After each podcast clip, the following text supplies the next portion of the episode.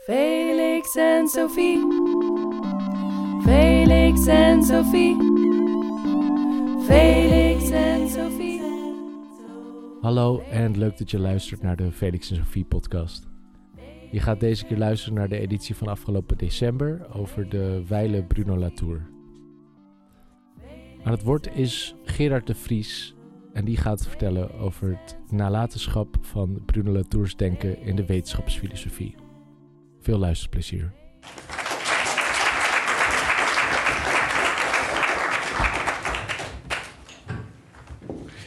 Goedenavond ook. Uh, de organisatoren hebben gevraagd om het persoonlijk te maken. En dat is niet mijn uh, persoonlijk meest, meest uh, prettige genre. Maar, want het wordt al snel opa verteld hier. Maar goed, je wilt niet kinderachtig doen, dus zet u klaar. We moeten even terug naar de jaren 70. De meeste van u waren toen nog niet geboren. Wetenschapsfilosofie was toen een belangrijk vak. Ik zeg niet dat het nu is, maar toen wel. Omdat het een vak was waarin impliciet over de verhouding tussen wetenschap en samenleving, de taak van de universiteit werd gesproken. En dat aan de hand van tamelijk abstracte thema's als rationaliteit en relativisme.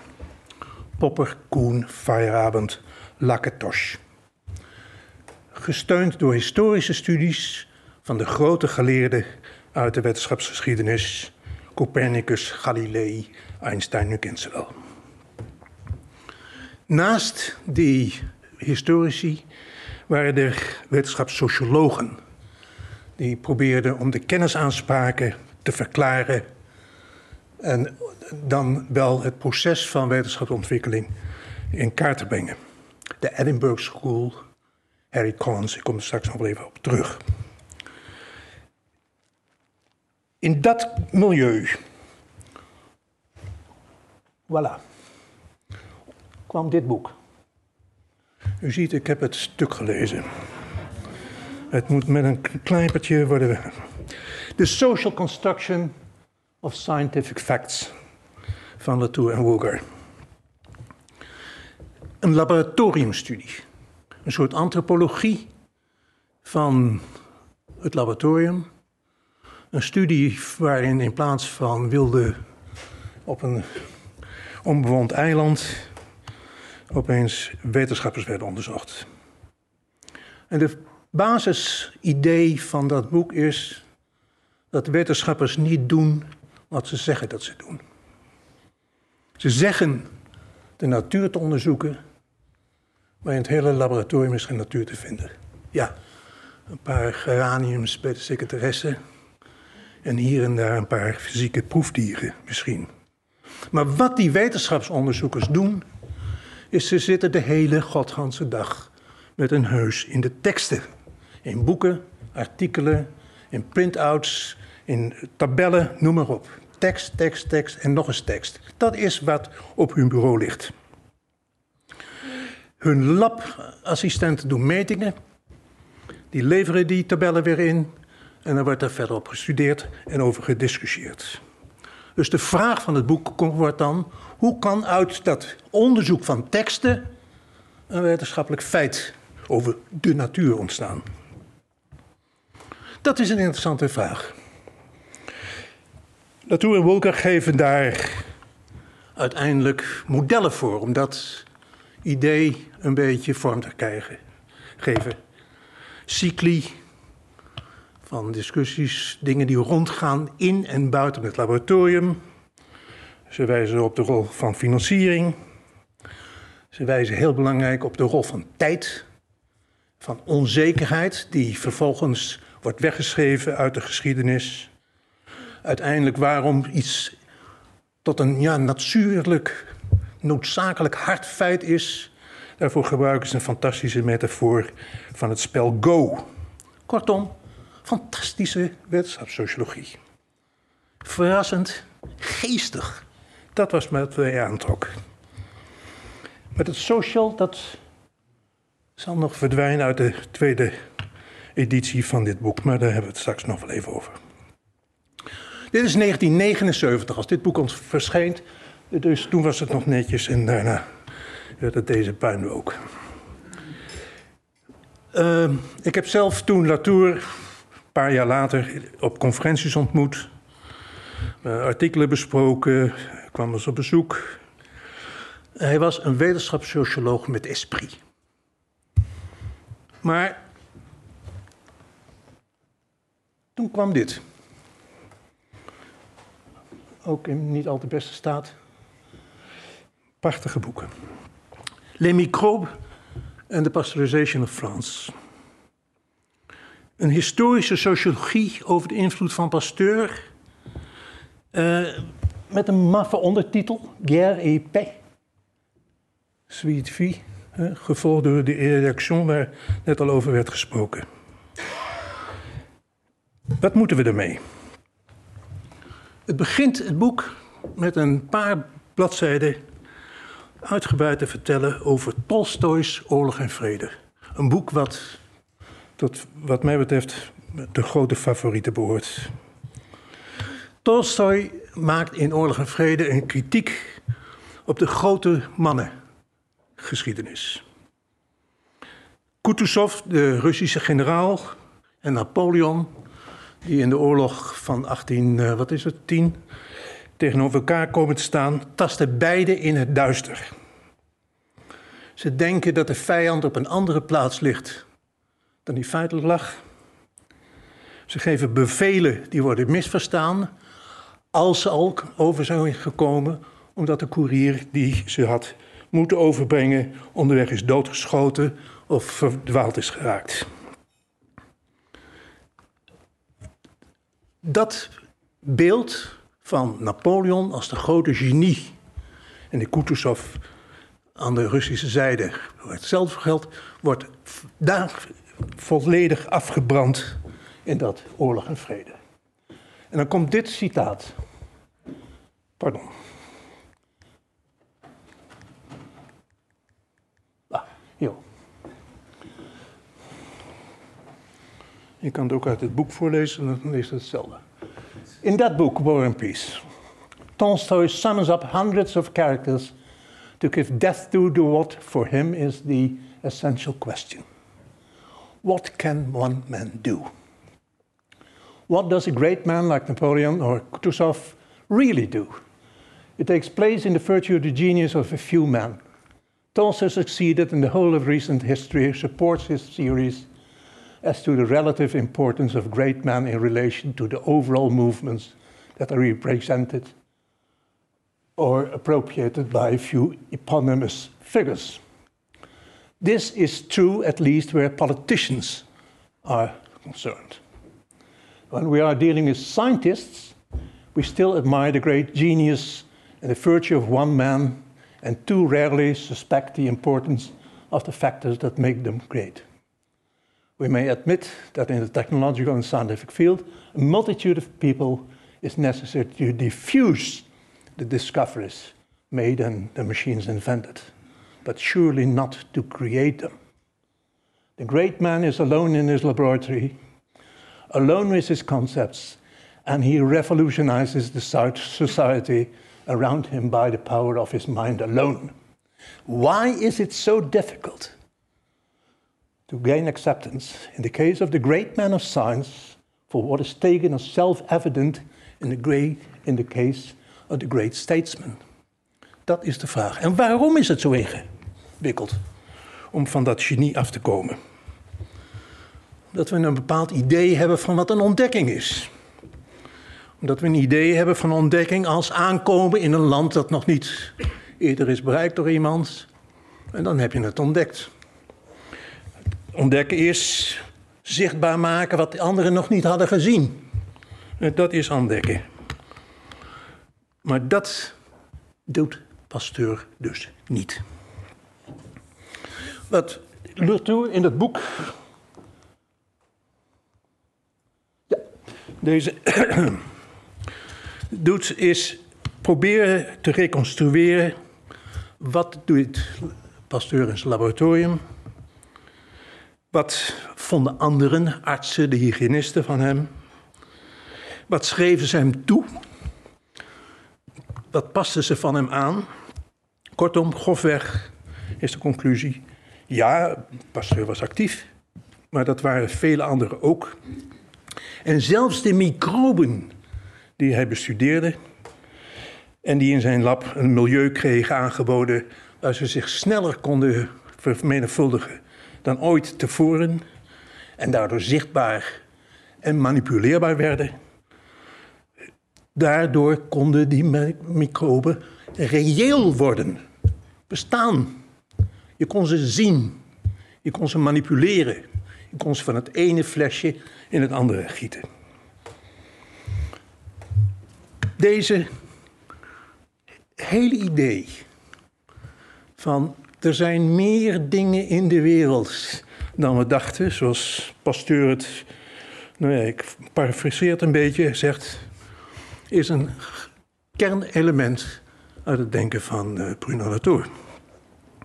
Non-humans, zoals het in het jargon is gaan heten, hebben agency, hebben werkzaamheid, doen iets. Dat is vloeken in de modernistische kerk. Want die houdt de wereld van de menselijke activiteit en de wereld van de dode natuur scherp gescheiden, zeker sinds Descartes en Kant. Dus wat Latour betreft moest dat hele conceptuele apparaat van de moderniteit worden herzien, gereviseerd. En de eerste poging daartoe is die irreduction. Slagzinnen, provocaties en soms diepe analyses wisselen daarin af, elkaar af. 1983, 1984. Uh, ik zelf ben in 90, 91 een half jaar in Parijs geweest bij Latour. Uh, dat is ontzettend leuk. Kan ik me aanraden. Dus ja, Latour is er niet meer, maar Parijs blijft leuk. Uh, en in die tijd heb ik Latour natuurlijk iets beter leren kennen dan op de conferenties die, waar je elkaar. Maar goed, we, we konden elkaar goed verstaan. We discussieerden onder andere over het manuscript van het linkerboek. Nous n'avons jamais été modernes. Ik heb niet de pretentie dat ik iets heb bijgedragen aan wat Latour, Latour heeft geschreven. Maar ik weet één ding zeker. Ik heb wel bijgedragen dat hij iets niet heeft geschreven. Want in het manuscript van dit boek stond een rare, in mijn ogen, dubieuze, onbegrijpelijke, lange, saaie hoofdstuk over de filosofie van de tijd. En ik herinner mij het gesprek wat ik met hem had. Ik zeg van, nou, dat zou ik nou maar doen. En daar heeft hij zich aan gehouden. Zo kun je ook nog beroemd worden. Dus uh, ook hier is eigenlijk de boodschap hetzelfde als die boodschap in dat Laboratory Life. Daar was het, wetenschappers doen niet wat ze zeggen dat ze doen. En hier in dit boek is het, de modernisten doen niet wat ze zeggen dat ze doen. Dit is een filosofisch traktaat waarin de moderne constitutie wordt bekritiseerd om zijn inherente paradoxen. Het is echt een Frans filosofisch geschrift. En waarin een alternatief wordt geïntroduceerd. Het alternatief is, ik zal het niet verder eh, uitleggen, maar een relationistische ontologie. Kort gezegd betekent dat dat iets bestaat en blijft bestaan als een effect van relaties. Normaal denken we, eerst heb je A en dan hebben we B en A en B kunnen dan een relatie aangaan. Maar in een relationistische ontologie redeneer je precies andersom. A en B bestaan pas bij gratie van hun relatie. Ik ben een grootvader vanwege kleinkinderen. Zonder hen was ik geen grootvader. Nou goed. Dus bestaan en relaties gaan vooraf aan essenties. Dat is eigenlijk de kern van, het, van dit interessante boek. Maar het heeft vergaande consequenties voor kernbegrippen als natuur, materie, feit, waarheid. En die komen in het latere werk uitgebreid aan de orde. Bijvoorbeeld in Latour's kritiek op groene politiek, die de natuur wil beschermen. Natuur, wat is dat? Alsof dat iets is wat onafhankelijk van ons zou bestaan. Goed. Dit boek was prachtig, filosofisch, maar het betekende een breuk met de wetenschapssociologen. Harry Collins schreef er een vernietigende kritiek op. Buitengewoon onaardig. Ik heb nog geprobeerd, omdat ik beide goed ken, uh, te bemiddelen. In een stuk over hè, dat van moeten we ze niet naar Dayton, Ohio sturen, waar Arafat en uh, de Israëli's juist een soort vrede hadden gesloten. Maar goed, dat, dat leverde allemaal niks op. Behalve dan dat Harry de vriendschap met mij opzee. Omdat hij meende dat ik tot het Latour-kant was toegetreden. Wat doet Bruno Latour? Ik heb in het boek. Ja. Even reclame maken voor de zaak. Voilà. Heb ik hem empirisch socioloog genoemd. Ja. Uh.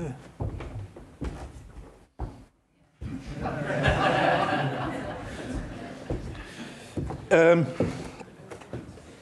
wat is een empirisch socioloog? Nou, laten we eerst zeggen wat niet-empirische sociologiebeoefening is. Dat is de meest voorkomende beoefening van de filosofie, namelijk exegese. Een soort afgeleggertje van de theologie. Daar hebben ze één boek. En dat plegen ze exegese.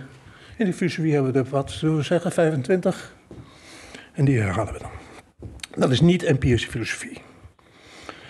Maar de grote filosofie-traditie is is in zekere zin altijd empirische filosofie geweest. Want die wil ons informeren over de wereld, over onze kennis, over het bewustzijn, over de politiek, de kunst of de wetenschap. En dan moet je het er dus ook over hebben. En dat doen ze dan ook. In die zin is vrijwel alle serieuze filosofie empirische filosofie. Behalve misschien wat uithoeken als de analytische filosofie en wat logica, maar dan heb je het ook. Die scheiding tussen empirie en filosofie is een 19e eeuwse uitvinding. Maar goed. Wat Latour doet is zeggen van, nou, dat gaan wij nu dus nu niet meer doen. We zijn wel geïnteresseerd in de wereld, maar we gaan hem onderzoeken. Maar wat gaan we onderzoeken? Dat wil niet zeggen dat we wetenschappers worden. Maar we gaan onderzoeken hoe degenen die al onderzoek doen, dat doen. Dus juristen of wetenschappers of wat dan ook, die benaderen we met een minimalistische methodologie. Zo min mogelijk concepten vooraf. We bestuderen ze etnografisch, dat wil zeggen hun werk en hun instrumenten. En wij gaan nagaan hoe zij empirie construeren.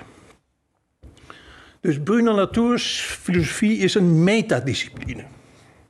Empirisch onderzoek naar hoe in uiteenlopende disciplines en praktijken een eigen vorm van waarheid is ontwikkeld, of zoals hij het later noemt. Een onderzoek naar de verschillende modes of existence. Een antropologie van de moderne. Ik wil daar één opmerking nog aan, tot slot aan toevoegen. Dit moet u ook in uw hoofd houden als u Latour over Gaia leest. Ik herinner me het gesprek wat we hadden in zijn uh, Parijse appartement. Waarin hij voor het eerst vroeg wat ik van Gaia vond. En ik, mijn enige associatie daarvan was dat dat waren bomenknuffelaars of uh, mensen die uh, dansjes deden. Zoiets. Maar hij was daar serieus over. Maar hoe is hij daarover serieus over? In, in het boek uh, Facing Gaia moet u daar het hoofdstuk over lezen hoe die Lovelock's Gaia-hypothese analyseert. Lovelock is beroemd omdat hij erop gewezen heeft dat de verhouding tussen de relatie tussen de, de balans, moet ik zeggen, tussen zuurstof en CO2 relatief constant is. En dat dat niet verklaard kan worden uit puur chemische analyses. En dan komt die Gaia-hypothese van er is dus iets anders als leven, de aarde of wat dan ook, die daar, daarvoor verantwoordelijk moet worden gemaakt. Die analyse is sprekend dezelfde analyse die hij op Pasteur toepaste. Ook Pasteur zat in de 19e eeuw in de context van discussies over vitalisme. Wat is leven? Wat is dode natuur? Die die zien dat er iets is wat niet alleen door chemie kan worden verklaard. En daarom is de dat uh, hoofdstuk over Lovelock's Gaia en de Pasteurisation of France moet je eigenlijk als het ware tegelijkertijd eens lezen. Die balans tussen CO2 en zuurstof is verstoord door degenen die te veel CO2 produceren, mensen. Vandaar dat we een nieuw klimaatregime hebben. En vandaar dat Latour's empirische filosofie door de analyse van dat soort onderzoek naar klimaat een soort empirische, serieuze empirische filosofie is. Leest u verder Frans, Engels of Nederlands bij de buurman.